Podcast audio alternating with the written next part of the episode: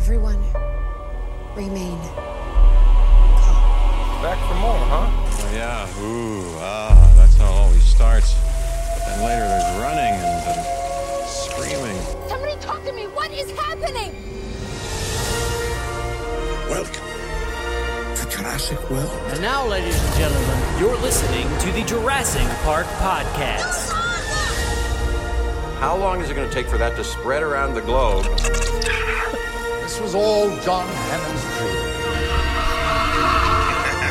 Hold on to your butts. Seriously? Well, we're back. Hello, everybody, and welcome to the 298th episode of the Jurassic Park Podcast. I'm your host, Brad Jost, and we're here to discuss all things Jurassic Park. In this episode, we're going to bring in Tom Jurassic to discuss season three of Jurassic World Camp Cretaceous with myself to help uh, refresh all our memories before season four debuts on December 3rd. Now, just as a heads up, Tom and I, uh, we've already seen season four. Uh, a big thank you to DreamWorks for making that happen. But uh, this episode was recorded before we had the chance to to watch the upcoming season. So all in any speculation you may hear in regards to season four is exactly that. It's just purely speculation. Uh, this was uh, we recorded this back uh, when we were in the dark on the season, so we had no idea as far as anything's concerned. So anything you hear us talk about is just based off of you know what we've seen online and and uh, the trailers and the EW article or whatever you know stuff like that. So please feel free to enjoy this episode without any kind of spoilers for the upcoming season. Uh, you know, season three was just it was such a wild ride, and I, I really really loved being able to take a look back at that season with Tom. So I hope you all enjoy this uh, this look back on uh, a pretty spectacular season. Now, before we get started uh, I'd like to take care of some quick business. So we've been doing so much recently. We've been doing so much, and I, I just tweeted out to, uh, um, well, nobody in particular, but I, I just tweeted out that I, I would, I would hope that maybe you know Dominion could could push its trailer into 2022 because there's just so much happening.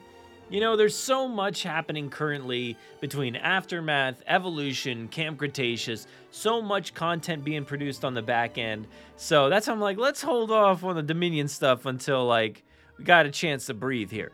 But uh, yeah, like I said, so much has been happening on our side. So if you head over to our website, JurassicParkPodcast.com, we've been producing a bunch of articles in relation to Jurassic World Evolution, so please check that out. We did a few uh, Camp Cretaceous articles last week in regards to uh, the trailer and some of the stuff that you see in the trailer and and the EW articles, stuff like that. Um, over on YouTube, we did uh, Jurassic World Evolution videos from Tom. He Tom has been working so tirelessly on on evolution content because the the game did just debut recently. So Tom's been working hard on that. We've been putting up videos. Uh, I think there was a Camp Cretaceous video from last week. I've started doing evolution streams, evolution 2 streams. Um, you know, I wasn't sure when I'd be able to play this game, and I'll give you more thoughts on this uh, later at some other time. Um, who knows when that'll be, but uh, like I said, so much content. But uh, I've been playing Jurassic World Evolution 2, and uh, my streams have been eventful. We'll just say they've been eventful. Um, so please check those out. I think I've done like three of them or so uh, so far. So check those out. I also did a live stream last week talking all about the Camp Cretaceous season four news. Again, that was before I saw anything, so feel free to watch that one. Um, and you know, like I said uh, before uh, about the speculation and all that, anything you hear about, see, you know, season four from here on out until we are able to talk about it, I'm not really going to talk about it. How about that? We'll just say, you know, season four is coming up. Watch it when you can. Um, but this week, um, we, we have some more evolution content coming your way. Tom still pumping out videos. And maybe I'll do some live streams. Who knows? Um, but I will do a, a live stream like we always do Wednesday night, 9 p.m. Eastern Standard Time. I don't know what we're going to talk about. I feel like over the past several um, months, weeks, however long, you know, there's been a ton of evolution content to talk about. Those videos every Wednesday Uh, I think we just had that big news drop last Wednesday for Camp Cretaceous. So, ah, I don't know. Please, Dominion, wait until 2022. I'm not ready. I'm not ready yet. But uh, we'll we'll have some fun topics to discuss, I'm sure. And if not, we'll open it up to the chat and we'll have a great night. So join us Wednesday night, 9 p.m. Eastern Standard Time. I don't know what else we got. We'll probably have some more content coming your way. Oh, and I guess check out our, our uh, bonus episode if you did not get a chance to listen to that. That came out uh, sometime last week where we talked about all the Camp Cretaceous news as well. So if you want some more Camp Cretaceous news before diving into this episode or into the season four content coming later on, uh, you know, sometime soon, uh, you know, go check that episode out as well. But enough of me talking and, and wandering around. Why don't we go ahead and get this episode kicked off by diving back into season three of Jurassic World Camp Cretaceous.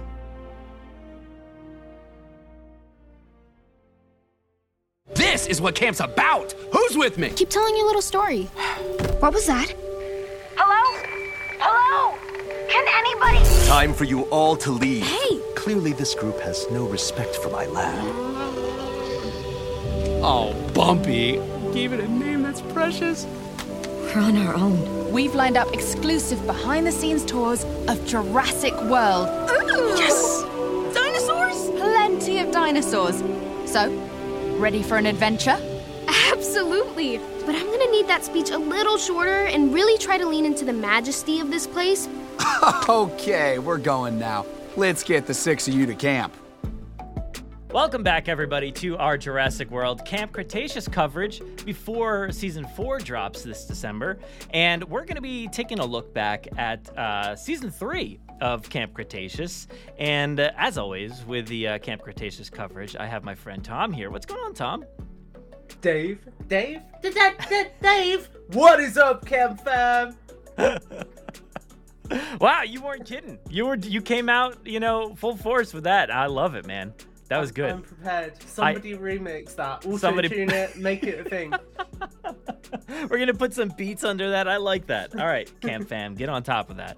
Um, but like I said, we're gonna be talking about season three. So um, I have a bunch of notes here, and uh, you know, we're, we're probably gonna talk about the episodes and how we feel about them and the season overall. But yeah, anyway, uh, we're gonna talk about all that stuff. So if you don't want to know, just back out now. But season three, Tom. So so give me your thoughts. What um what do you think overall about this season? Do you remember this season? I know I feel like it's been so long now. I, what has it been? Like an extra two months than usual? so, yeah. so it really hasn't been that long. Uh, we're just over the year mark of even having Camp Cretaceous. You know, mm-hmm. it feels like it's been forever, but uh, here we are, just over a year later, with three seasons on the verge of four. So, so what did you think about season three overall? Really, really good season. Um, took a lot of strides back to the form that the first season had, um, and felt like the first point where we genuinely sort of really connected with the film canon as well in really interesting ways. Brad is currently listening to a dog barking for anyone who cannot see the video call. No, actually, that time I was very confused because it was the Peloton in the other room. uh, but anyway, um, yeah, no, I, I agree. I thought it was a really great season. After season one was fantastic, season two was like it was fine. It, it, just wasn't really what we were all looking for. We were kind of looking for for this, right? We were looking for what season yeah. three brought us, and it gave us so much and more. Like I just. I didn't expect all the twists and turns. I didn't I've always wanted them to take the chances like like they did with showcasing the intro of of Fallen Kingdom. Like I really wanted them to take yeah. chances like that, but I never expected that they would. And this this this season season 3 they really killed it with taking risks and giving us things that you just didn't expect. So um, I just thought it was a brilliant season, and um, you know, of course, it left a lot of questions as far as where they're going to go, and we'll talk about that maybe in a little bit. But um, I want to go back. Thank uh, God for side B. yeah, I guess. Uh, you know, I don't know. It might be a desert. Who knows? Um, but thank uh, God for side C. um, let's take it episode by episode. I have just a few notes. I don't have the typical, you know, full breakdown that we would usually do. Um, you know, point by point, like plot line by plot line by plot line. So um, in this in, in episode one, which is called a uh, view from the top. Um, we basically uh, see the kids trying to get off the island again. They make their own boat and it crashes.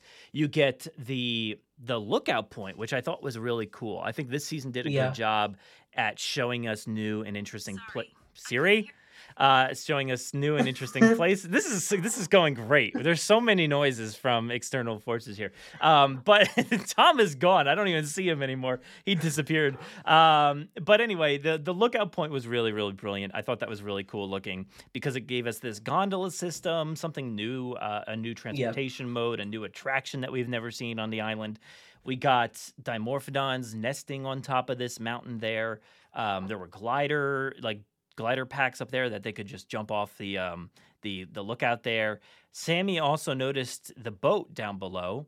Uh, we also got our first Scorpios attack in this episode, Yeah. which was it was like the start of those reveals at the end of the episode where you see the Scorpios kind of doing something, but you don't you can't really see what's going on. You can't see the Scorpios. It's a very very slow reveal as the episodes go on. So this episode was cool about revealing some new fun and new things. Did you uh did you dig the like the lookout point and stuff like that?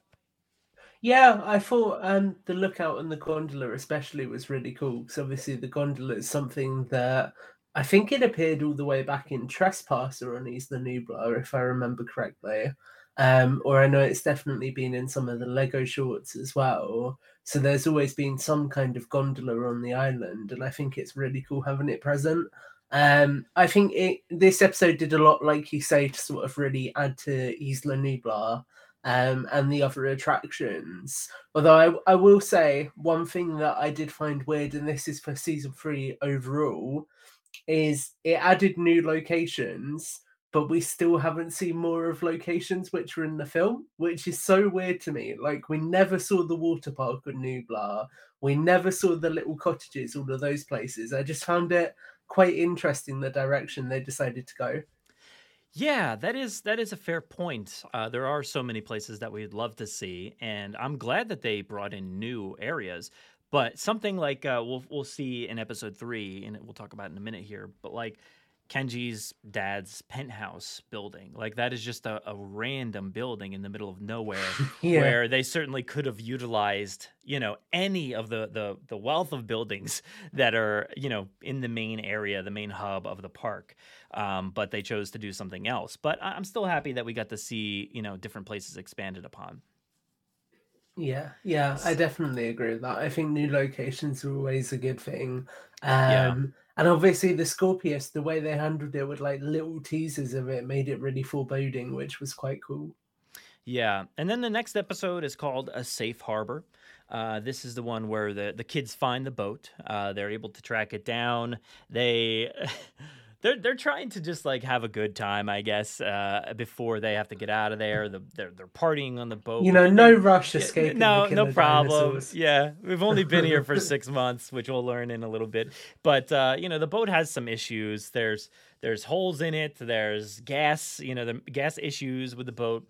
Um, so they do try Someone to fix had the too thing. many baked beans. Yeah, I think so.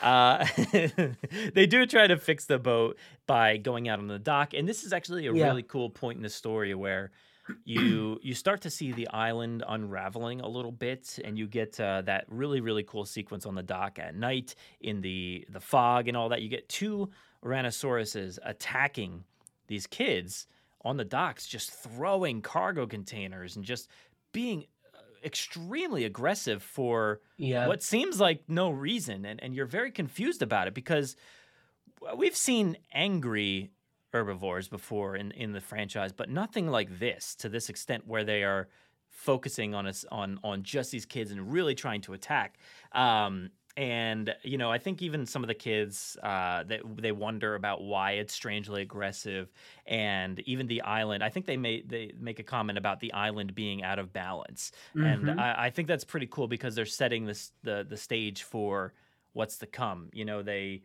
uh, the the last episode set the stage with the gondola. Uh, that's going to be a Yeah. major plot point later on. This episode is set, setting the stage even more for what the Scorpios has done to this island. Um, and we do see a second uh, attack in the night, uh, a dead Tyrannosaurus there um, at the end of the episode. So I just I love that attack sequence though. I thought that was really really cool. So when it came time to have the uh, Mattel toy, the Tyrannosaurus, I was like, I got I gotta have two of them, right? I, I feel like Yeah. it, it's natural to have two of these things. no, that's really cool, and it's a really good toy as well. Actually, it's one of my favorites they've done this year. Um, I th- I think yeah, that sequence was so cool. The way it kind of leaned a lot more into the horror esque beats, and so having it at night, having the mist, kind of Mhm. reminiscent of the aviary in JP three, and the way that was used with the pteranodons. Um, and also, like you say, having that reason for the animals behaving more aggressively because it kind of makes it twofold which is firstly in the novels when they learn that the animals are reproducing themselves obviously they begin to lose control of things and the ecosystem begins to get out of hand so it's kind of a nice nod to that and how the ecosystem's always changing on these islands because we're never Mhm. quite in control um, but also equally it provides a really nice juxtaposition for the introduction introdu- introduction? Wow okay tom. Um the introduction of hybrids um because it, it creates that really firm idea that these are not something natural so they're having a huge impact on everything else which i think is quite cool. And it Mm. kind of like almost gives you this last hurrah of yeah hybrids were wrong and we should never have done them that was a bad Yeah. time to take a drink. yeah, Brad, I know. what are you gonna do? It's fine. hey, if you just let it go, it just would have seemed like a natural pause. Uh, anyway, uh, that that does lead us to episode three, and I think it's interesting because you start to see. You know, you saw a new species to the island and, and everything like that. You saw the Tyrannosaurus in episode two, and then episode three also brings us the Monolophosaurus, and and that's pretty cool because uh, you know, actually going back even to the beginning of the episode, you know, Bumpy uh, uh, tries to get on this boat, doesn't work out. This big hole in the side is really not working out for the kids and Bumpy. Um, so they all, you know, decide to go out to Kenji's dad's penthouse, which, uh, you know, we talked about a little bit before. It's it's an odd addition, like I said, where um, you could have used any number of buildings on the, the main part of the island or just the, the hotel or something like that that that could have played the same role. Um, but you know, like I said, it's it is fun to see a new place, even though it's it's odd because it's literally just a, like a mini skyscraper in the middle of the jungle with no no set around it at all. It's literally just they had an asset of a building and they had the assets of the jungle and just plopped them two together and didn't it was like you it was like you made your Jurassic World Evolution 2 park or whatever and then What are you saying about some of the parks I've made in our footage, Brad? nothing, nothing, nothing. You you you create beautiful landscapes, and that's what I'm trying to say. Is like you know you can create a beautiful landscape around you know similar type buildings, but they Yeah. just did not in this episode, and I thought that was just so weird, um, and very unlike Jurassic World. Yeah. But but you know that's besides the point. The Monolophosaurus are just scattered all around this place, and there are like There's so many so- of them. Yeah, so Yeah. many. It's it's really crazy, uh, and it's a beautiful uh, like attack sequence on this this uh, penthouse with the kids inside. I thought it was really really cool the way they filmed it and the way they kind of referred back to you know previous Jurassic events and stuff like that. So that was really cool. Um, and then at the end of the episode, you do have another Scorpios scene where the Scorpios attacks a drone. Um, So the drone is there to remind us about Mantah Corp. I'm assuming, right? I mean, I think I think that's what we're led to believe that hey, Mantah Corp's back and they want to see what's going on. I don't believe we saw them in season two in any No. form or fashion. We got that drone in season one that Sammy, you know, plugged the data into. Then we get a drone here. And uh, you know, at that point in time, you're like, hey, Mantah Corp knows about the Scorpios, right? They know that there's something different out there. Maybe that's what they were looking for all along. Um, we still don't really know what's going on with them. But um, you know, and we- we'll talk about how that maybe incorporates into season four a little bit because there's lots of drones on the way apparently. Um, but I did think that was a really cool episode. and Robo Dogs, yeah, uh, with a huge, huge, long history of Robo Dogs in the Jurassic franchise. So can't wait to see how they. I remember when that. Muldoon went raptor hunting with his robot companion. yeah, yeah, but uh, that was a fun episode. Nothing too crazy in that episode. Um, they found a compass, um, which is going to play a part uh, later on. But um, overall, I feel like a lot of these episodes, some of the some of the stuff that's happening throughout these episodes is the relationships between these characters. Um, I didn't, I didn't, I didn't write down a, bu- a bunch of notes on the relationships because honestly, like they flip flop so much that it's really, really hard to keep track of where everybody stands at any individual point in time. You know, they'll, They they'll just say, hate each other by the end of the series, I- I- basically. seriously, I feel like yeah, that's the case. They they go back and forth like where I think Sam, Sammy and Yaz will be like, "We're best friends," and then all of a sudden, I don't, I'll never talk to that person ever again once I leave this island. And then it's like, no, we're best friends, I swear. And then the, no, I'm never gonna talk to you ever again. It's like back and forth. How did I not know you did the voice for Sammy before I this show? yeah, I just I I don't know. I wanted to keep it quiet, I guess. um, but you know, I think I think uh, it's very confusing to try to keep track of all these things, and um, Yeah. it, it it does bring us to episode four, which I think is one of the coolest episodes that Yes. we have um, so far. So speaking of that compass. Compy steals the compass uh, early on in the episode, and it runs all the way out to the visitor center. So this is what I love about the Jurassic World franchise is it gives us the opportunity to explore ruins and, and old parts of the park. So I think that's really cool. We get the visitor center. It's a very haunting looking place. And uh, even Kenji men- mentions that uh, everybody knows this place is haunted. Yaz says the park is cursed. And uh, this, this this breaks down like a really really fun part of the episode where Yaz talks about uh, the legends uh, of Isla Nublar, uh, not the not the Lego show. But she, she, she says uh, that the legend has it that the original park owner broke his ankle and was eaten by the compies. That she read it somewhere, which was hilarious. That she just read about this part that was from the novel in a way. Like she read it on JurassicParkPodcast.com. yeah, yeah. I think we don't have anything in regards to the. Maybe she was part of the book club. Maybe that's where she was. Um, but I like, you know, she's obsessed with theme park deaths. I think that was pretty Yeah. cool. Um, but yeah, it seems like a very haunting place. It's like a very dark and ominous place. You see that the ledge is broken from the Indominus attack, uh, where Owen and Claire were in there, uh, or was it the kids at the time? I don't, I don't know who was in there at the time. Somebody was in there. Um, but Blue basically, I think, uses this place as like a shelter uh, or, or Yeah. something, or just kind of goes in there. I don't really know, but it, uh, it it it ends up with this encounter with Blue, and Blue lets the kids go, which is pretty cool. It's like it's kind of this weird thing though, where Darius is doing the Owen pose, and you're like, all right, that's a little on the nose, but I I don't mind it. I mean, I think oh, you know, Yeah. they they like to make Owen be this bigger than life character sometimes in different forms. So maybe the kids knew about something or other with Raptors. I don't know, but Yeah. um, but you know he does that pose and Blue goes away. Um, but we also have a, a- a s- what are you doing? The pose. Oh, oh, you're doing the pose. I was like, you're holding your hand up to me, and guess what? It works. I stopped. I stopped doing what I was doing, and and you, you faked me out. so, confirmation here. You don't even need a clicker. You don't need to be Owen or Michael Corelli. You can just hold your hand up, and people will stop. Uh, but it brings us it brings us out to a lab. There's a secret lab out here again somewhere. I think this is the same, maybe the same lab. I, I forget exactly which lab. Um, but Brooklyn, Bro- Brooklyn, that's her name, right? Wasn't that her name? Hey, Brooklyers! hey.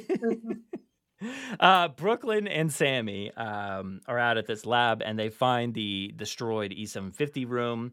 There's also video logs out there, um, which I think that Yeah. was part, like one of my favorite parts of the, the third season as well, is these video logs that kind of dictate to us what exactly has been going on with the Scorpios, and we find out that you know they completed the this this E750. It's the world's first hybrid, which like that blew my mind. You know, Yeah. I I've had so many conversations about canon and when things were Yeah. born, and also talking about uh, the the the the growth genes, you know, the accelerated growth genes in these creatures, and when things were born, and, and you know, it's still not confirmed as far as when this thing was born. We don't have a specific date, but as far as the backdoor websites are concerned, the Indominus was born in 2012. So does that mean that this hybrid was around pre 2012 or early 2012 or something like Wow. that before the Indominus?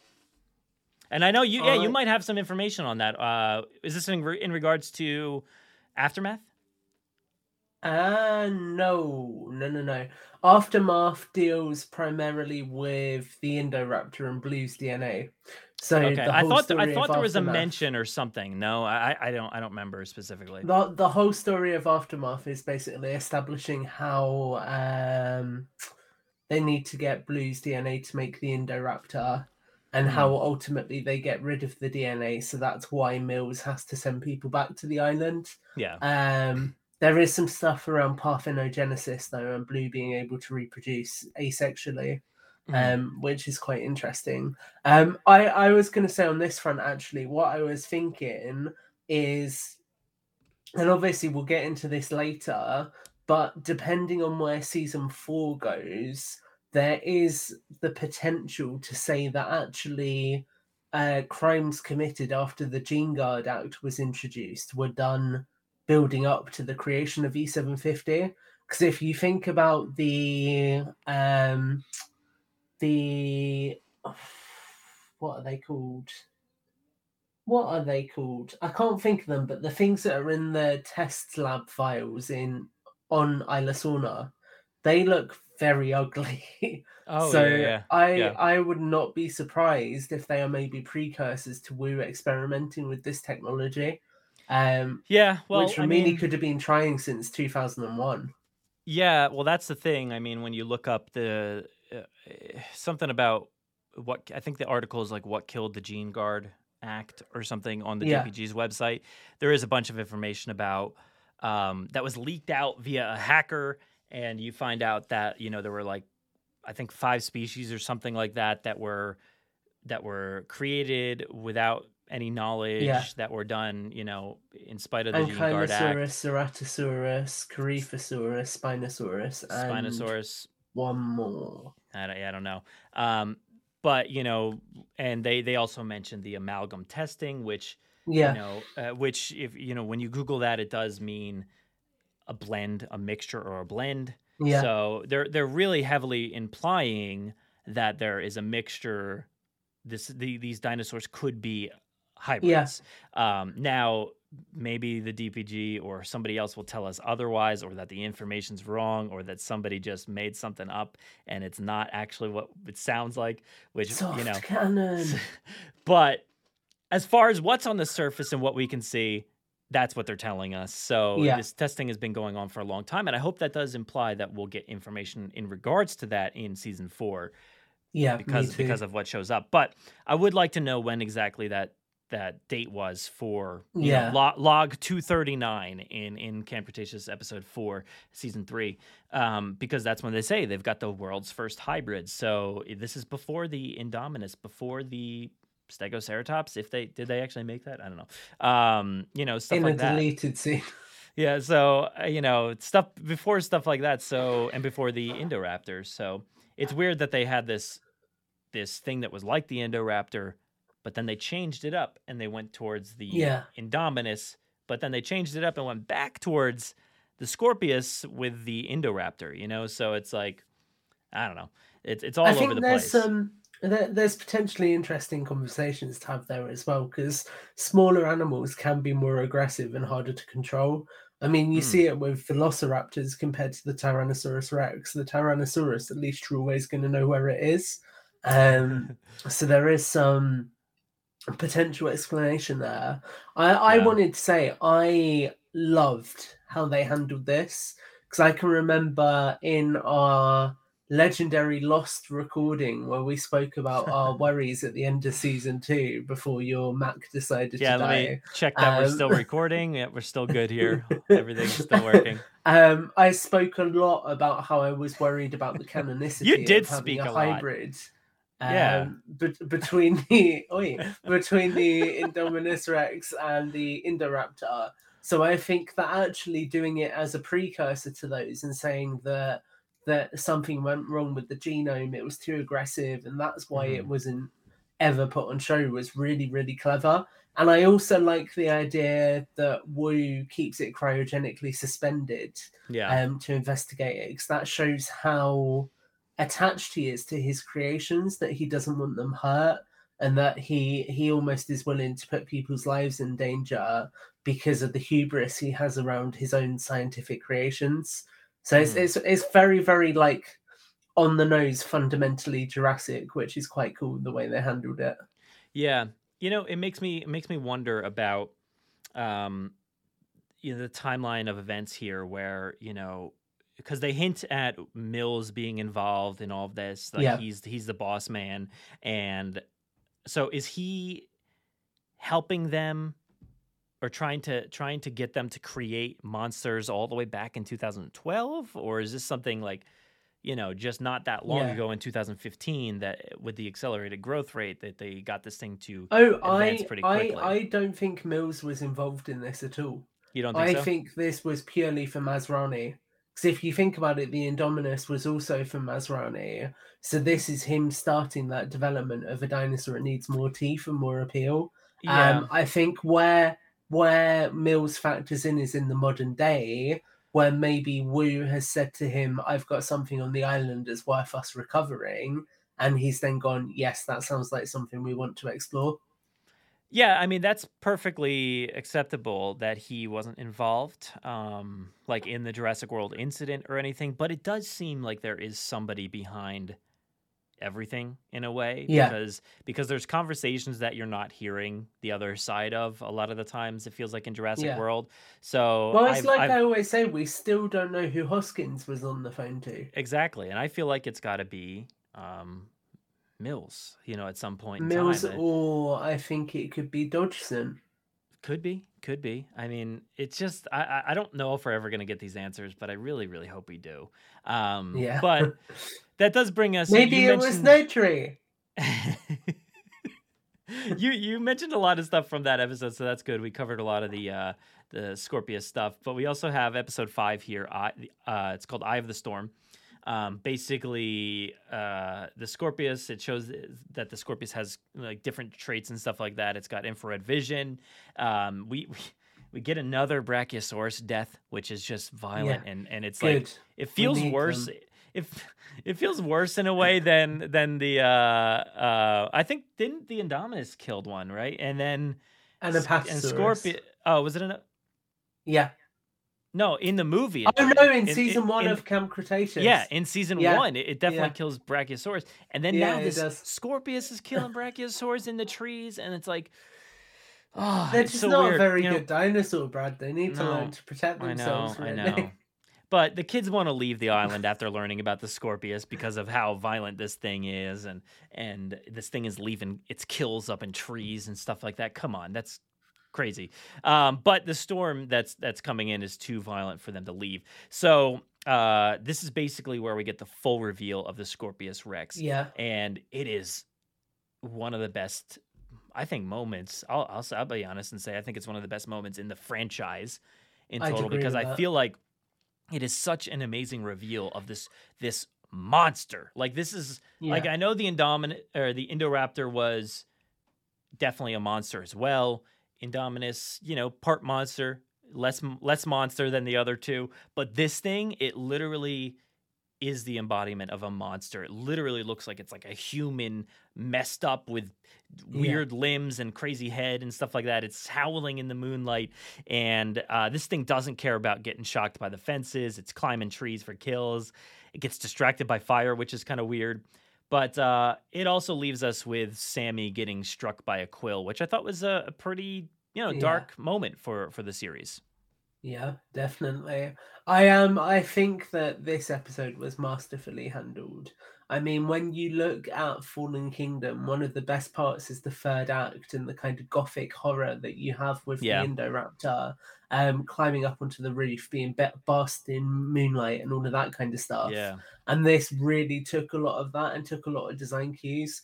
And I like how you have this thing where it's being introduced as just as scary as the Indoraptor in the way it's handled, Mhm. and then you hear its roar, and the roar is one of the most Oh. terrifying sounds I think they've ever put together in the franchise. Yeah. And it really helps to solidify that this is something that shouldn't be out of containment, and it, it sort of it makes you see why why they left it behind and why they developed the Indominus and went in another direction because this thing's just lethal. Yeah, yeah, and you and you see you you really understand why the island is in disarray at this point in time. You're Yeah. like this really makes sense now why all the dinosaurs are acting strange is because you've got this murderous creature just running around Yeah. and creating havoc. Um, and it, you know, it just recently got out due to the power outage. Yeah. I think in season two, right? So you know, it's it's kind of crazy, but uh, it leads us to episode six, which not a ton. I I've just like. I've just thought of something as well. Um, did, did we ever get it confirmed how far ahead of Fallen Kingdom uh, the opening sequences? Uh, what do you mean? Uh, they've they make a mention in uh, one of the episodes here. I think episode Yeah. nine or something like that. That the kids have been there for six months. And then how far after the introduction does the rest of Fallen Kingdom take place? It's like it's like three years or, or, or something like that, right? Okay, ignore me. I was going to say if the, if they were more closely linked together, then you could even make the argument of it explains why animals like the baryonyx behave so aggressively when they're back on Nublar because they're trying to survive. But Well, yeah, I think dead for a while. I think that that kind of is because the island is in disarray as well. Yeah, they, yeah, they got exactly. they got away from the Scorpios, but now they're they have to deal with these volcanic uh, volcanic that's a word volcanic eruptions and stuff like that and, and just blasts and heat and all this stuff that's probably different than they're used to and all the smoke that's been billowing out. So i'm sure the island's in a bit of disarray but who knows? Maybe there's still a scorpios out there. Um, but um, episode six is basically Yaz uh, trying to find the antidote. So, Yeah. um, you know, she has to get out to the the lab. The other kids are trying to make a distraction out at the lookout point. Um, Yaz encounters the Scorpios, which is kind of like a nice face off there. I'm like, would she really run away from this thing? I don't know, but again, she hurts herself. Yaz, I feel like she's just constantly hurting herself. Um, the Not kids, very good athlete. no, well, that's the thing with athletes. I feel like they get hurt a lot. Like when you watch like a sporting event, like baseball, you're like, how are these people getting hurt so often? They're in physical form. What's going on? Uh, they just throw a pitch. Come on. Um, but uh, the kids make the gondola area explode. It, it distracts the Scorpios away from her, and she eventually gets the antidote to Sammy. So not a ton story wise outside of just rescuing Sammy in that one. Um, but you know, yet again, still another good episode. Episode seven, though, is uh, a shock to the system. Um, Is it though? it is. I was, I was, I felt shocked. Um, I felt shocked when Bumpy ran away after the Scorpios attack. I'm Yeah. like, where's Bumpy? Where's Bumpy? Um, and Can you uh, do your Ben Pincus impression? no, I I already did Sammy. We're, we're good enough there. Uh, um, but uh, you know, Ben in this season is is not that Ben that I like to to mimic. He's he's a much like more grounded Ben, which is you know a very different guy. So um, he he you know the the tables have turned. He's able to save Darius in a harrowing moment when he's on a cliff, um, and Ben just doesn't want to go to you know to the boat and leave the island. He thinks that the best version of himself is on this island, and I, I can't blame him, even though it's it's a terrible, terrible idea because you know he's really found himself on this island, and he doesn't want to leave Bumpy as well, you know. But but Bumpy does find uh, a herd of ankylosaurs, um, which in a really really cool moment surround Bumpy when the Scorpios shows up, and they create this like barrier keeping Bumpy safe, which I thought was really really cool. Um, but uh, you know, Bumpy was safe at that point. So after that, the kids realize that like there's these attacks going on all over the place, and Scorpios is like the fastest dinosaur that's ever lived. Like, what's going on here? And like, I'm buying it still at this point. I'm like. Oh my God! How is it doing this? I mean, it's it's, it's attacking left and right all over the place, and then we we get this full reveal that there's a second Scorpios, and it all starts to make sense. Uh, You know, even more so why the island is in disarray and how this thing is creating kills all over the place. And and you know, you you you didn't really question it before, but you know, up until they said that. Um, but now you see that there's two of them, and they're just creating havoc, and they Yeah. definitely don't like each other. I am. I'd be quite interested to watch back season one and two actually, because thinking it through in my head, actually, I'm wondering how long the Scorpios had broken out for. For because obviously things start to go downhill quite quickly. We know that Jurassic World is lo- losing power because Wu um, and the InGen mercenaries are extracting as much as they can and putting other stuff into deep storage. Mm-hmm. So I'm, I'm wondering at what point the Scorpios got out because if you think back Well- to even season one, for example, the Parasaurolophus in the caves, why did they behave so aggressively when they're usually quite placid animals? I'm wondering if maybe there's something else there about the ecosystem starting to change from that point onwards. I don't think so. I mean, I think um, you know the proof is there in the show as far as like the power outage is concerned.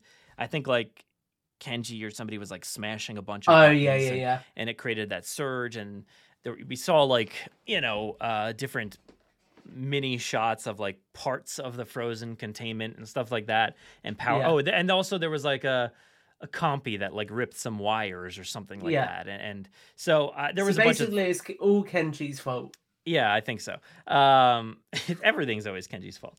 Um, but you know, it's you know, who knows what's going on in this island. But I do think it was towards the end of season two that it actually got out, Yeah. which which I think was like two to three months. So it had like Yeah, about so then three there's months like or a so. little time jump which Yeah. explains how it bred. Yeah. yeah, yeah, exactly. So Because again, parthenogenesis, which has Mhm. become so important in the franchise now. Yeah. So episode eight is uh, Escape from Isla Nublar. Uh, those two Scorpiuses are facing off against each other, um, and then we we cut away from that. Uh, the kids are wondering if you know, like you said, is this some sort of asexual reproduction gene that's uh, you know involved in this dinosaur, or you know, did they make two of them? Um, and and they realize like we can't leave the island like this. We do want to get away from this island, but we can't leave it in this physical state. So we have to destroy. We have to take out these Scorpios. So, and I, I like the, there's there's like a quote. I think Darius says it, but he's like, in order to do what we have to do, uh, in order to do what that wait, what does this say? In order to do that, we have to go back to where it all began. So, in order to destroy them, they have to go back to where everything began, which is the visitor center. Yeah. Da, da, copyright strike. Da, da, da. Look, uh, you know, uh, it's not going on YouTube, so so we're all good. but Blue is out there, and I guess that's their thought process, right? Is to Yeah. out towards Blue. Hopefully, Blue can take it out, even though it seems like a terrible idea. Um, they do come across the baby Brachiosaur in the middle of all that, um, but this visitor center sequence is just masterful. It's I, I love good, it. yeah. I love it. It's so so good. There's a Scorpios outside. There's a Scorpios inside. Um, the the kids eventually go to hide in the kitchen, mirroring that moment from Jurassic Park, which is really cool. But things are just. It's not as carefully thought out like like it was with the Yeah. Velociraptors. You just get this menacing, powerful beast that's just smashing around and you know just wreaking havoc on this building. Um, and the the kids attempt to leave the visitor center, but Blue's out there, so they're kind of like Yeah. cornered. They cannot leave this building, um, but the building starts to fall apart, which I think is such an amazing risk that the show took. Uh, everybody at DreamWorks, the creators, everybody like took a huge risk at destroying the visitor center. We've all had Yeah. dreams and, and wonders about what happened to it. We all imagined it uh, going up in flames in Fallen Kingdom at some point, but but no, it fell prior to that. It fell. It was destroyed. The kids helped collapse it along with the Scorpios Rexes and and Blue, and you know it, it crumbles on the two dinosaurs. We assume, but we only do see one of them dead, which is interesting. I I don't know why they they didn't show both of them, but maybe there's still one Because out there. Because Mantah Corp got the other one. That's totally possible. I think that could be a really interesting plot point if they do. Um, Yeah. But but we do basically see natural order returning to the island, and uh, and Ben doesn't want to leave. You know, he's sticking to his guns. He's like, I don't I don't want to go. I don't want to go. But the storm's approaching, and he's sitting there. He's like, I don't know, what should I do? Should I go? Should I stay? And, and he eventually that was a bad one, but uh, but he does eventually run after the boat and uh, wants to leave the island. But uh, guess what? They're not leaving the island because the chopper shows up, and that is amazing. Marine one, do you copy? Such an amazing like cliffhanger. It makes you feel like Yeah. this season is split up in a weird way because Yeah. that would have been like a, a great cliffhanger for you know season three to end on and and then season four maybe picks up with this but we have two extra episodes this season We do, Um, Brad. But before yeah. we go into them, I have a quick comment on episode eight. Do it Um, so I wanted to say my my absolute favorite thing about episode eight, and I think this is one of the best things that um, Camp Cretaceous has done, is the dichotomy that it presents between Jurassic Park and Jurassic World. So Mm. I remember talking about this a lot at the time, but it literally shows you a physical representation of Jurassic World destroying Jurassic Park's legacy because it Mm. continued to mess with hybrids and continued to mess with science and didn't learn from the mistakes of the past. So Yeah. now it is literally a Jurassic World because they kept messing with it and didn't keep it contained to a park. yeah I, I like that idea it's too bad nobody got to hear that the first time i wonder if this episode will stick around uh, but you know I, I i love that idea of of you know the new destroying the old i think that's pretty brilliant and Yeah. like i said it's such a risk i can't believe that they did that you know so Yeah. they did it Oh, just wait, wait until season four, mate, when a certain island gets burnt to the ground, right? Look, let's stay away from any more island burning and, and brachiosaurs dying. it happens please. in the novel, Brad. No, no. Let's not do let's not do anything crazy here, DreamWorks. I know you just did, and I'm saying I'm applauding you for doing it in season three, but you know, let's not hurt anything else. We've we want something to stick around. Um, but uh, but yeah, I I love that episode so much. I thought that was pretty pretty great, and that is like specifically that moment with the visitor center is something that I rewatch every so often. I'm like, man, that is so good, just visually. Like it's jaw dropping, and I can't believe the the chance that they took there. So it, it does lead us to episode nine, called "Whatever It Takes," and these kids are doing gonna do whatever it Avengers takes. to- Endgame style. Yeah, Ba, seriously. ba, ba. Seriously, they're gonna do whatever they need to to save these dinosaurs and to and to destroy the the evidence. So Do you know, um, sometimes I go into song and then I remember that I'm actually being recorded. yeah, and people are gonna I, hear this. I was trying to do like a little voiceover for your song just to kind of help you out, but you know, you just were overpowering me, man. It was too much. Um, so again, like they took a ton of risks in episode eight, but episode nine is also here to take a lot of risks as well. Kids return Yeah. to the island. Uh, Steve Rogers comes in and saves Steve the day. Rogers. Teleports in with his Infinity Stones. Yep. And he's like, "There's two Scorpios on this island. I got to take one of them back with Just me." Just whacks one of them with Mjolnir sorted. and he, yeah, he's he's there to uh, just give Doctor Wu a little speaking to. He turns his chair around. Yeah. And he's like, "Look." Uh, so anyway, the kids the kids are are kind of glad that there's there's um there's uh, uh you know a bunch of adults there to kind of help Yeah. them out. But they're not there to help them out. Uh, they're there to do something else. The chopper lands, and and the kids are like, "All right, we're gonna get in here," but not all of them. Some of them get in there uh, before the uh, the Rex attacks the uh, chopper. What's up? What do you got? I'm literally putting my hand up to interject now. Um, this moment is so freaking cool because it's the original ending for Jurassic Park. Oh yeah, The Yeah, original the- storyboards with the T Rex attacking the helicopter. I was like, Yeah. oh my god, they've only gone and done it. I know it's it's really cool what this show is able to do. Um, like that comment about the novel from Yaz earlier, talking about John Hammond and showing things like this. You can you can really branch out into some like some previously charted territory Yeah. that's that's that's known but never seen before, which is really cool. So You I, can I tell really that the people working on this are big fans and they do Mhm. a lot of research ahead of each season. hmm Oh, definitely, definitely. I, I, I can, I can really appreciate that because you know I might not specifically like the Lego stuff. Like I might not watch that you know too intensely, but when I do, I'm like, man, th- these people understand the franchise so so well, and you don't always get that. And and the people at DreamWorks and everybody really understands the franchise as well, and that's good to see because they're they could make this content for us and never really get it. You know, they they, they can Yeah. make stuff, they can make dinosaur content, but not actually get the franchise. So it's good to see, you know, DreamWorks, Netflix, and uh, and also the people over at Lego really understanding the task and, and what we want to see. So that's that's pretty cool. Um, but this, yeah, this moment is just pretty cool. Like uh, the way it's filmed and everything, the way it looks. I love seeing the Rex in the rain attacking that chopper. The kids do get away. Um, but um, then there's the other kids that are on the land and they're trying to get away on foot. But we do get it, you're preparing for it, man. Off in the distance, in the background, you hear Marine One, come Wow. in. I mean, it's. I said it was in the background, not literally on top of the mic. Reset, reset the scene. Marine One, come in. Marine One, please respond. There you go. That was much better. My ears uh, are not blown out that time, so that was good.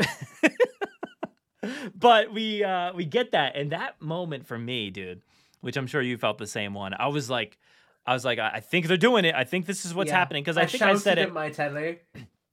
Yeah, I I- remember you it know, very vividly. at the end of the last episode when the chopper shows up, I'm like, oh, I think they're gonna do it. I think they're doing it. And then that happens. You hear Marine One off in the distance, and you're like, oh, they're doing it. It's happening. Yeah. It is happening. We're seeing the introduction of Fallen Kingdom, which is just mind blowing. That they've they've met up. They've they've finally reached this point in time, and we get like concrete timelines and stuff like that. You hear Marine One off in the distance, and then the beginning of Fallen Kingdom plays out. You see the T Rex just stampeding down uh, Main Street, chasing that guy, grabbing the ladder on the helicopter, and then you you get the reaction of the kids as the mosasaur eats the dude off the ladder, and Yeah. it's just it's it's amazing. It's amazing to see all of that stuff play out in front of you, and I, I can't believe they did that. You know. Kudos. My kudos is due. It's it's incredible. Yeah. Um, and it really helps to solidify it as well because I feel like season two was very much its own entity, Mhm. and then this really brought it straight back in line with Jurassic. Yeah, it, it's so it's so strange looking back on it. That season,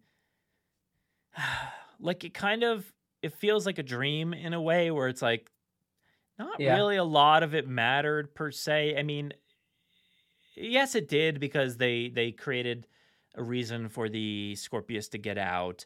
They gave the kids a boat, you know, to use. So there's there's some pretty big details that are continuing on from that season. But otherwise, it's like, wow, that was just a lot of stuff for Yeah. not much information or or really you know uh, moving the plot forward or anything like that. So it's it's pretty interesting to look back on that season. Um, hopefully, this season, like we said, is is something that actually uh, plays into it just like season three does does. But yeah, you're right. It's just season three is like all Jurassic all the time. Everything you've wanted to see, the old, the new, all this stuff, you know, coming together. And and now I don't know. I don't know when the last time I've watched Fallen Kingdom was, but I, I really I'm gotta. getting I, the urge to watch it again. I yeah, I love that movie so much, and I, I really want to see it now again after talking about this introduction and, and just think about hey, they're the kids right over there, or you know, this is the reason why they're there, and just to know that Doctor Wu is Yeah. also on this island. He's also there with a helicopter, but he's somewhere else off in the distance. I think that's Can really you imagine cool. if in some future re-release they just edit in some silhouettes on one side of the lagoon? I'd be like, what? That'd be amazing. I mean, I, I- don't expect George Lucas is ever going to edit the franchise again, but it would be nice to see, you know. but um, but the uh, like I said, Doctor Wu is there. He arrives on a different chopper. I like that he brings up. He's like, "Did we get the Indominus sample?" And and he, he mentions that they need a laptop uh, for his research and stuff like that. Um, and the kids overhear this and they're like, "We got to destroy this laptop." Um, or we got to take the information and, and do something with it. But um, uh, we also did learn at this moment that the pilot tells the kids about the six months, that it's been six months since Yeah. the fall, or about six months. Um, and the helicopter crashes. So a few things happen here, but but Tom has something to point out. Um, ahead, yeah, Tom. I think it's it's really interesting to note that at this point, and I remember talking about this when it came out, the pilot doesn't die because there's no Yeah. blood or anything in the cockpit, and she just disappears and you don't see her again. So that means that somebody else is surviving on Nublar between this point and Fallen Kingdom, unless she dies, which is entirely possible. But it's just interesting to think that there might be another person on Nublar who maybe has some experience and could maybe factor into Dominion. Yeah, I, I do like that. I mean, the, the rule of thumb is if you do if you do not see a body, then the thing or the person is not dead. So that's why I was talking about with the Scorpios. I'm like, I only saw one, so you know, and you don't see this pilot, so who knows? Who knows what what's going to happen there? Um, I do have a few like little quotes because this was a pretty interesting period of time here in the show where Doctor Wu and some mercs are giving out a lot of. Uh, We need two different voices for these just to Oh, really make it work. Uh, I don't know. Uh, do you do you want to do? You can do uh, the Merc here. Go ahead. Do you have the do you have the line? The boss would be very interested in this. I could make it perfect, or I, I still messed up the line. See, I can't read. It says Doctor Wu can't read either. He says I could perfect it, make an improved version. Um, basically talking about, uh, I guess the Scorpios there. Um, and he says, "What would take months will take years." Um, and he says, "If you don't want Mills to have your head, help me look." And he, I guess they're looking for the the research on the laptop. So it's it's pretty interesting to hear them connect these dots. Like Mills, uh, the boss, would be very interested Yeah. in, in this information. So at this point in time, you know, once Doctor Wu left the island in Jurassic World, I feel like he went to the boss, or or the boss took care Yeah. of. You'll be well taken care of. You know, whatever that guy says. Because at some point he becomes disgraced, doesn't he? I Yeah. think it's between World and Fallen Kingdom he loses his doctor title. Yeah, so I, I I have a feeling it's probably after this, but I don't know. I'm not too sure. Mm. Um, I'm just wondering maybe if that's maybe why not. he Maybe goes it's to maybe it's before. Yeah, I'm thinking that would be the catalyst for him going to Mills. But Mhm. also, uh, clearly, there's some. I, I mean, we say about um, Hoskins potentially being on the phone to somebody else. Thinking it through logically, it must be that he's on the phone to Mills because he makes Wu the reassurance that he'll be looked after. Yeah. And then the next time we see Wu is at the Lockwood Estates, and that must be where Mills's people took him. And I know a- an interesting little bit of film trivia actually. Originally, the mercenary who gets in the helicopter with Wu on Nublar was cast to return in Fallen Kingdom as well. So I think they were originally going to have a little scene that just confirmed that that's where they went afterwards. Because there were a bunch of shots um, Hmm. shot with BD Wong on like in the gardens of the estate that never made it into the final film as well. Because I remember Okay. seeing photos of them. Hmm. I don't know. I I mean, I would love any kind of information on this. And I know one of the things that people like to connect to the dots here is like uh, I forget the name of the guy. Is it like Hawk or something like that? The mercenary Hawks. in in this uh, in this episode or these two episodes, he you know he looks very similar to a guy that is in Fallen Kingdom, right? Like Yeah. there's a lot of dots being connected there, and I think that's pretty cool. If it is the guy, I don't know, but it, it's nice to see that there's a chance at least. Yeah. But but we also do have um, Darius commenting. He's like, "This Mills guy uh, wants him to make monsters," um, but I don't know. That was just a fun thing because uh, I, do, you know what what does Mills want? I mean, he wants him to create military dinosaurs, but you're you know you were kind of saying that maybe the Scorpios is just a separate thing entirely, but um, I don't know. It, it's all interesting to think about how this all I connects mean- and and what kind of things you wanted him to create. Mills wants stuff that they can auction off, doesn't he? So they can then invest in more technology to make more animals. Well, yeah, I mean, I, I feel like it's specifically for these militarized things. Like he just wants these assets, just like you're saying, just for the money, so that they can invest it into, Yeah. you know, probably the uh, the the the military aspect and, and selling those things instead. that opens a whole new can of worms because that's a really interesting potential discussion around the Scorpios. Because can you imagine them auctioning that off and saying it's essentially its own living biochemical weapon with the quills? Yeah, I, that's I, I don't know. That's why I feel like despite Masrani saying things like, you know, I want things uh, with more teeth or whatever, whatever he said, whatever that quote was. Um, I feel like beneath the surface, there was always this idea that like we need to create something that can kill for money, you know, and and, and that Yeah. we can use in different situations with the military or whatever, uh, mercenaries or whoever. But so I feel like Masrani's kind of like a scapegoat for a lot of that, and and just saying like, yeah, well, you you told me to do it, but really, it's like it was just the the push he needed to hide what he was really doing. I Yeah. don't know. But I I love these connections, and I really want to learn more. We don't I don't think we really learn a lot more. Um, in this season per se with the connections there but it's it's still awesome that we got mills mentioned a bunch of times here but that this episode does end where um somewhere around the, the lines of brooklyn stealing the laptop and then passing it off to darius to to take Yeah. a good keep of it and, and says uh, i think this is where she says whatever it takes or whatever so Yeah. uh so Ba, yeah ba, ba. It- It's pretty great. She gets captured by um, Red Skull, and it's it's pretty brilliant. I love it. Um, but it brings us to episode ten, "Stay on Mission," and um, Is that a little? Is that a comment towards me, Brad? Stay on mission. Keep the yeah? What are you doing? Stop singing! Stop Jurassic singing! Park. um, so I I do like this episode because it's come up a lot in conversation. Um, yeah. I feel like with you know we're always talking about Doctor Wu. I mean, he's always a hot topic of, of discussion, especially coming into uh, Dominion, and we're gonna wonder what his state of mind is, where he's at, you know, what he's doing, what you know, what does he think about his legacy and stuff like that. And Mhm. I feel like this episode really tries to give him a more like give him some more humanity in a way where he Yeah.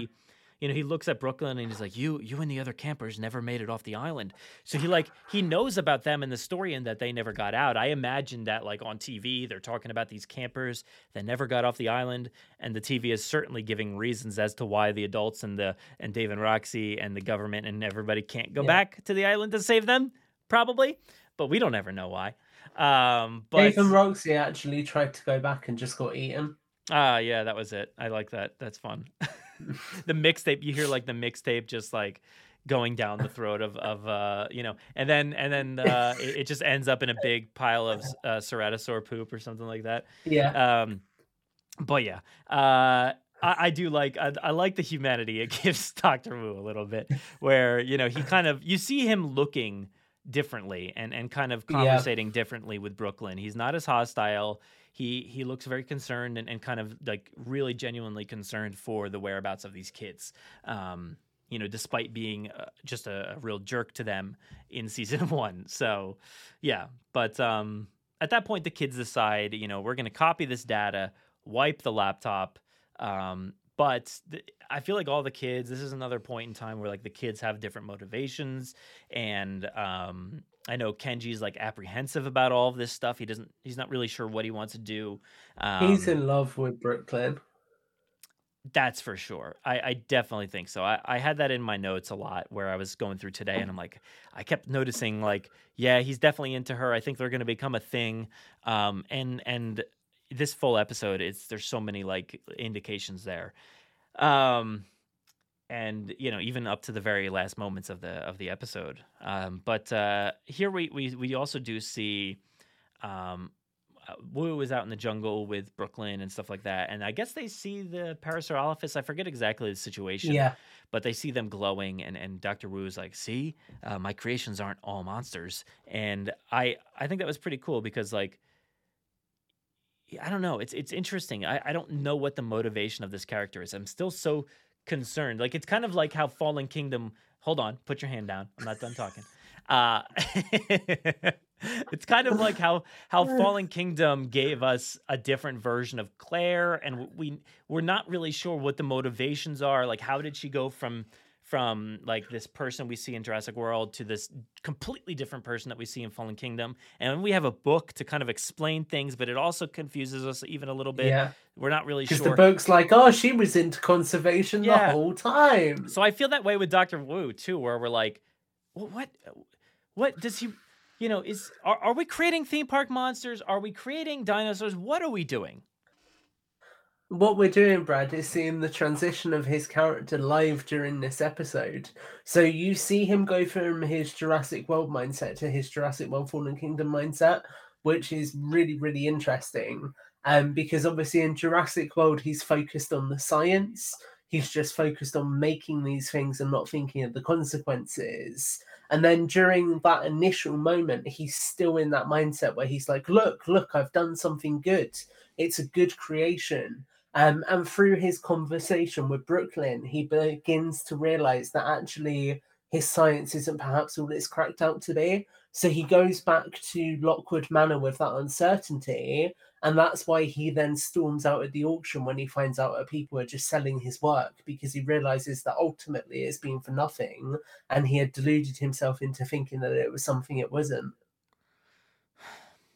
I want to believe that. I, I really want to believe that. I'm just not sure. I, like, it, I'm not sure that that totally reads. You know, like the fact that like Yeah. he has any kind of remorse. Um, because that's what I feel like this episode is trying to show you that there's like a different side to Doctor Wu, and that he can he can be understanding and he can kind of relate with people on different terms. We've never seen him be anything other than just a jerk to everybody. And and in Fallen Kingdom, he is so frantic most of the time.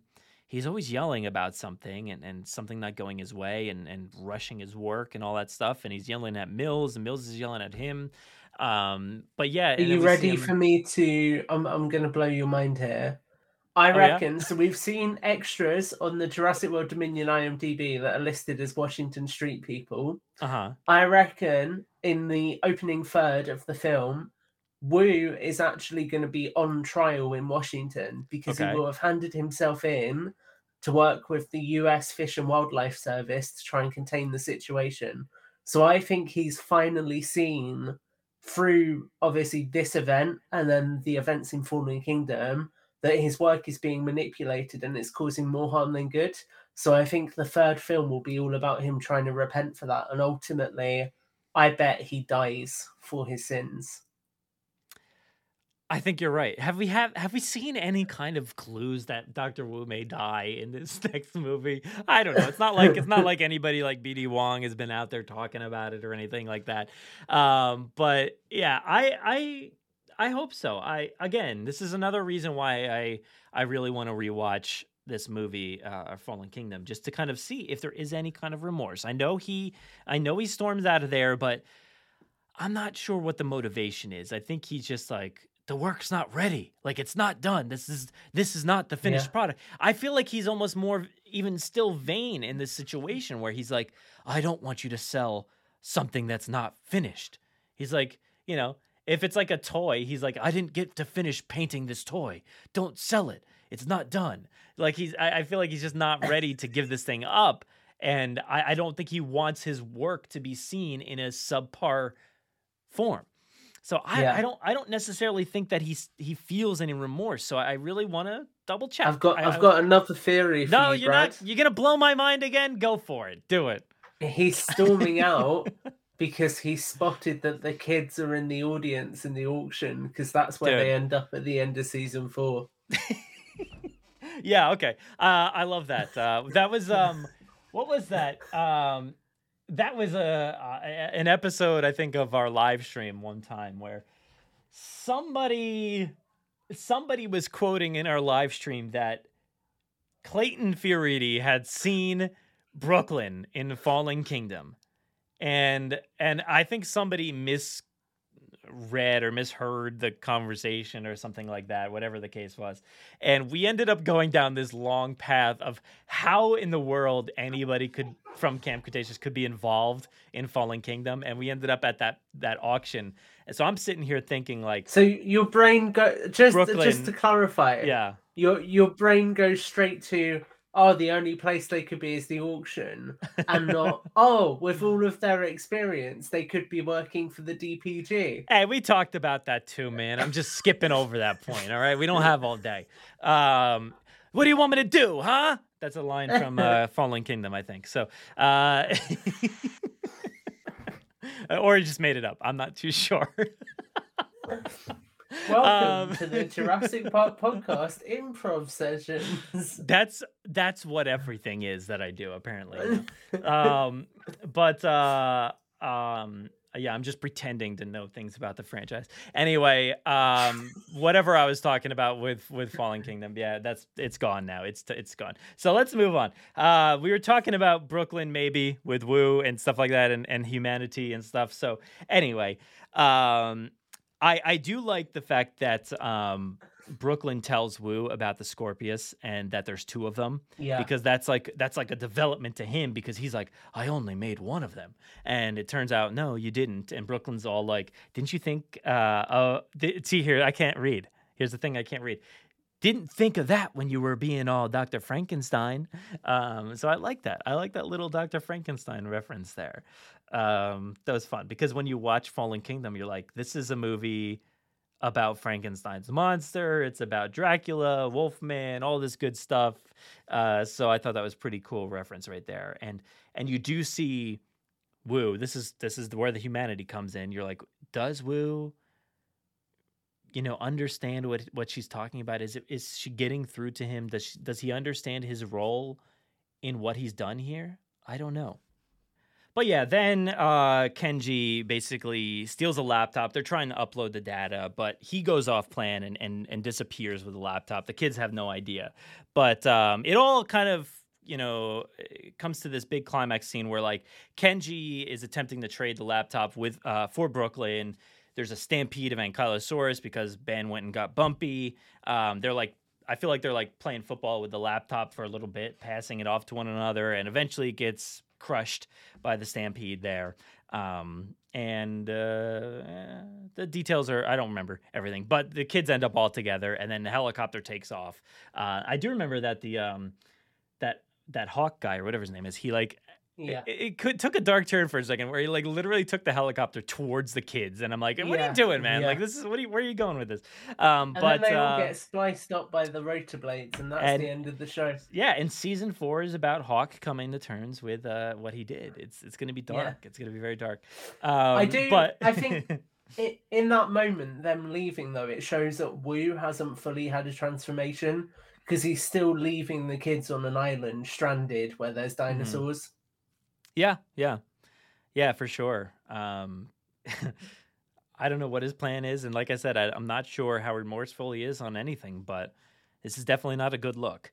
Um, but uh, the kids do have a way off the island still, so they're not totally lost. Uh, they do have to say goodbye to Bumpy, which I think is pretty brave of them. They're they're able to say Yeah. goodbye because they realize Bumpy has a place to go, a home, and, and a family now. So Lockwood You know. Manor Estate. I think so. I think so. Um, but uh, but eventually, after this whole thing goes down, Kenji is not happy with Darius um, in this situation. You know, he he doesn't think that uh, you know you should take risks with friends' lives. So Yeah. you know, he's right. It's a fair point. It's a fair point, but like, it's a risk kind of everybody was willing to take at that point. So who knows? But who knows who's really right in this situation? But um, they're not on good terms, and I think a lot of it is like you had said before that Kenji's probably into Brooklyn, and there's something going on there that Yeah. you know maybe he feels intimidated by Darius because Darius gets along with Brooklyn pretty well and stuff like that.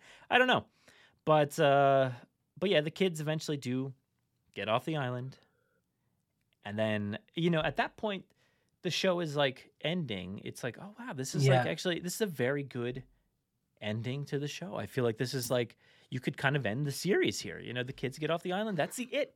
Roll credits. Camp Cretaceous is done. But no, uh, there's a door handle shaking, and uh, there's you you definitely hear like a little a roar in there somewhere. So A robo dog. there's a robo dog on this boat, which I never thought about until this moment in time. So who knows? Oh, I'm so sorry.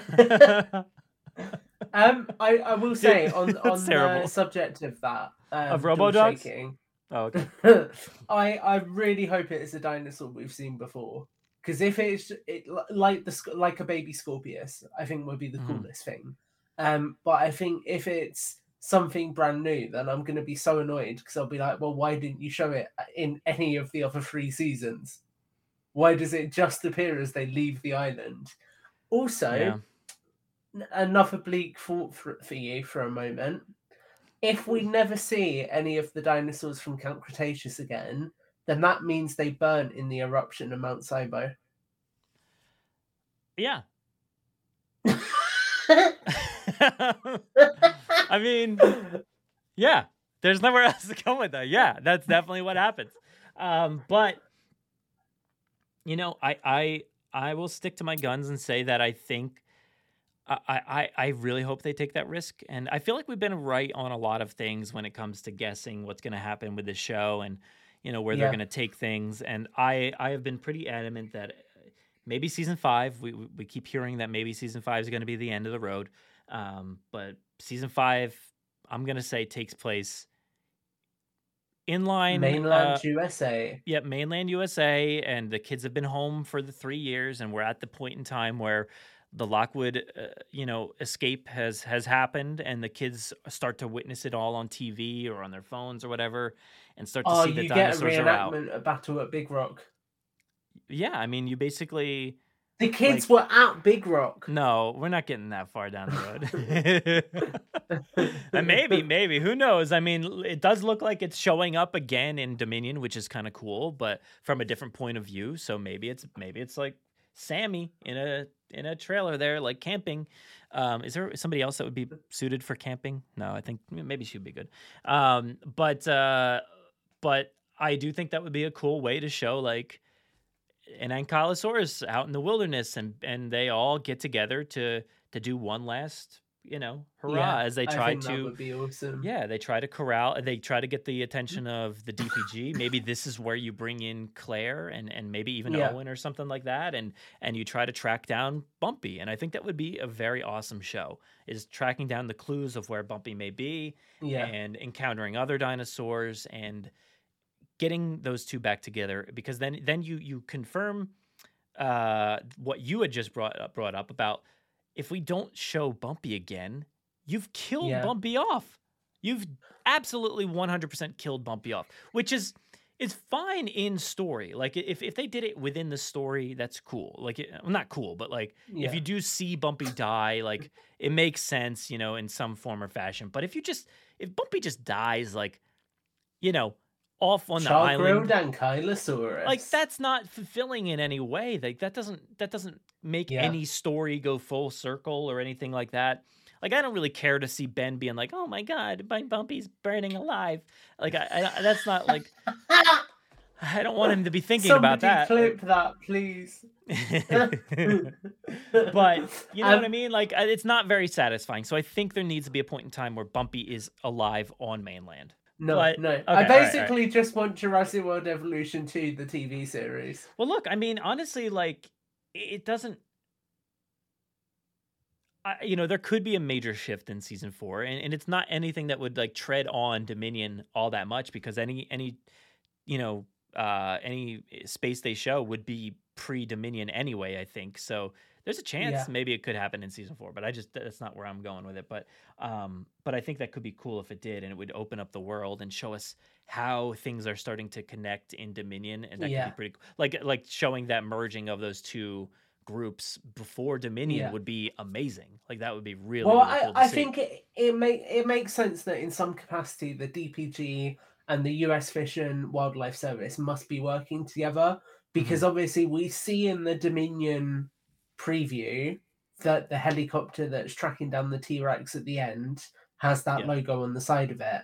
Yeah. And they are such an important part of the Jurassic World Evolution 2 campaign as well that clearly there's a big focus on their mm. involvement in the universe right now. So they are the people trying to clear this thing up. So it just Yeah. makes sense to maybe bring them in and give more context as to how they're trying to clear it up ahead of Dominion. Yeah, and according to your your plans, Doctor Wu is up in that helicopter trying to take out that T Rex. I like it. Is he? Is it uh, okay? But you, you said right, you yeah. said you said before that he's working with the Fish and Wildlife. Yeah. I, I don't think he's literally like gone and got a utility vest on and gone. I'm gonna get these dinos myself. you never Every know. He really single one. he really needs a little uh, a goodwill with a, a lot of people. That's so why he's rocking the long hair now. He would just be like sitting out at the side of the chopper, hair blowing in the wind, That- holding a huge tranquilizer gun. now if that does not happen in Dominion, it's a failure, a complete and utter failure of a film. I don't care that the original trio are back. If that doesn't happen, I want my money back. You hear me, Colin? I want my money back. Um, I'm already asking for a refund, but um, but we do that, that that is the end of the uh, the season, and um, I'm very excited for season four, and I think season three set it up brilliantly, and I can't wait to see where it goes. Yeah, same here. So why don't we head out of here and uh, and um, hopefully check our emails and see some screeners for for season. Oh my god. No be nice. way. No, no, I'm, I'm I'm checking. I'm checking now, man. I don't know. Oh wait, no, that's just Jurassic World Evolution 2 early access. oh, you know what, man? I'm gonna go pre-order it right now. Uh, But anyway, man, uh, thank you so much for joining me once again Yeah, to no talk about worries. Camp It's Cretaceous. We'll have a lot more con- content, hopefully, coming your way uh, sometime soon, Yeah. where we can t- uh, discuss season four in full with non-spoiler and spoiler I conversations. think, So if I remember correctly, we're debating doing a lot more around the podcast front this time, aren't we? So it we'll, should be a we'll see. fun. We'll see. We'll see don't how much. Commit Brad to Don't- something that doesn't work out, but we'll see how much we can actually uh, get done this time around, and uh, if and if I can actually keep the recordings. We'll see after this one. I don't know. This one might get lost too. But uh, thank you again, Tom. Where can every where can where can everybody find you online before uh, the feed cuts off? uh, Tom Jurassic everywhere. Everywhere. Well, there's an underscore in there, so make sure you're searching correctly. But uh, thank you so much, man. Thank you. Thank you for joining me. Oh my god, a new trailer. Really? No.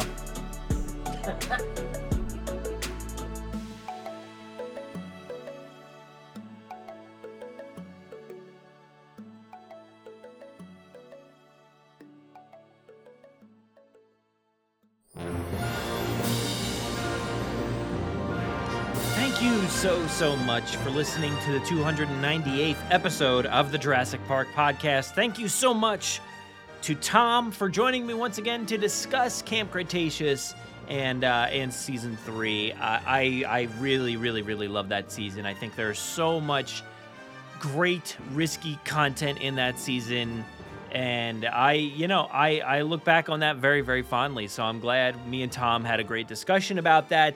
And i look forward to discussing more about camp cretaceous very soon with tom. Um, we will be bringing you content in regards to season four. There will be a non-spoiler review coming up soon.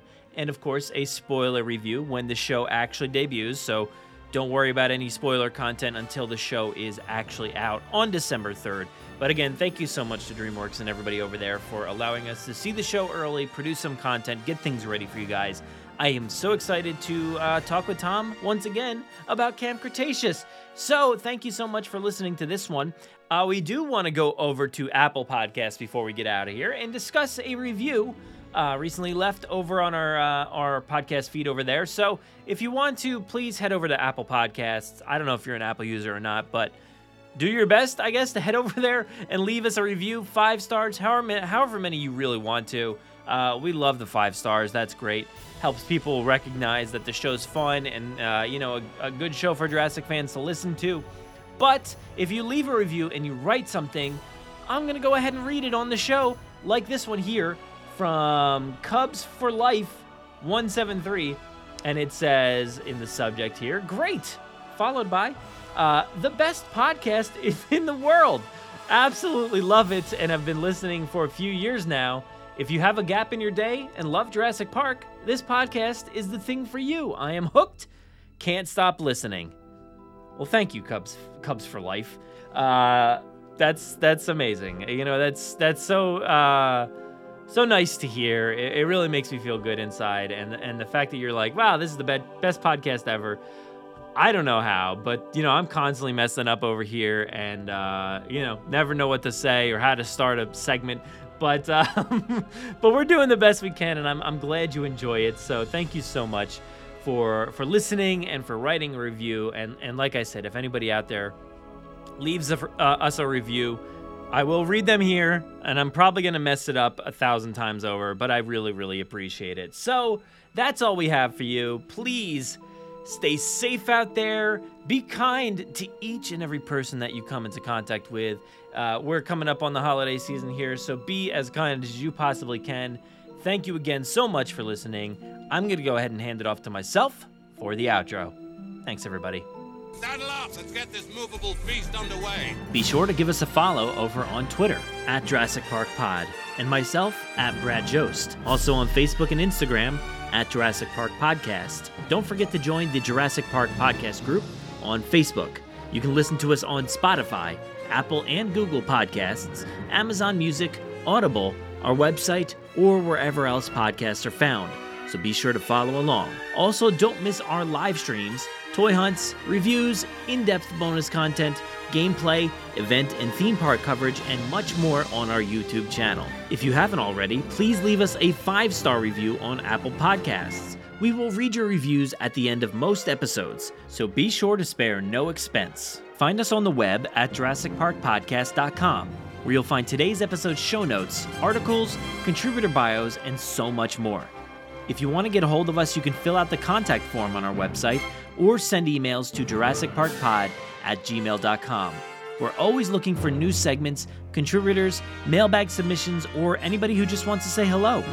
Feel free to call our voicemail line at any time to leave us a message. That number is 732 825 7763. Make sure to be kind to everybody and stay safe out there. Thanks for listening and enjoy.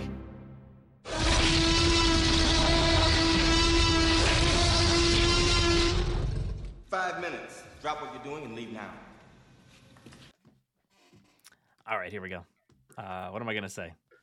All right. Uh, Dave, Dave, Dave, Dave. what is up, Chem Fam? That's that'll be it. That'll, I'll definitely put that at least at the end of the episode for sure. Oh, um, I'm doing that when you introduce. Oh, me. okay. I'm, I'm, I'm ready. All right, here we go. Check it out!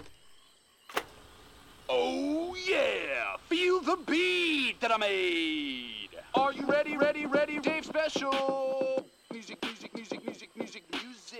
Music, music, nope. music, music, out. music, music. Kenji, what is this? Dave's demos. Found it in what was left of his bunk and was waiting for the perfect time to show you. Hold up! Here's the best part.